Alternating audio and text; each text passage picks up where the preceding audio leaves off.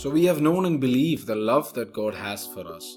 God is love, and those who abide in love abide in God, and God abides in them. 1 John 4:16. As I was attending Holy Mass today, a random thought crossed my mind. Do I really love God? I mean, I believe that God loves me. I know this because He sent His only Son to die for me on the cross. That's the main reason, but there are so many others. But do I love Him in return? I would say yes, definitely. After all, I was attending the Holy Mass. Then I asked myself again Do I love God or do I love what God gives me? Do I love God for who He is just as He loves me for who I am? Or do I just appreciate His gifts and blessings?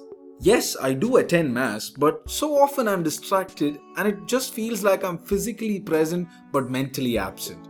I say that I love God, but I fail to meaningfully spend time with Him in prayer every day.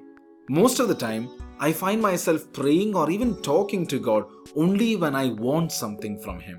Not so shockingly, sometimes even when I think that I love my friends, I may be loving what they have or what they show, and I realize it takes a lot more intentional effort to love them as they are. God hates sin but loves the sinner. He does not approve of my sinful ways, but He loves me to death, quite literally. Can I be more mindful and intentional about loving others? Not only those who may be closer to me, in fact, that's a lot more challenging, but even those who aren't so close. Can I be more mindful and intentional about loving God?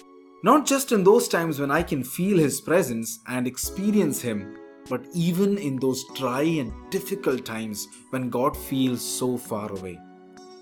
In Jesus' name, I pray that each one of us may be intentional about loving each other and loving God, so that we may abide in Him and Him in us. Jesus, Mary, Joseph, keep us safe this day and bless us. You're listening to the Catholic Baby Podcast. God bless you.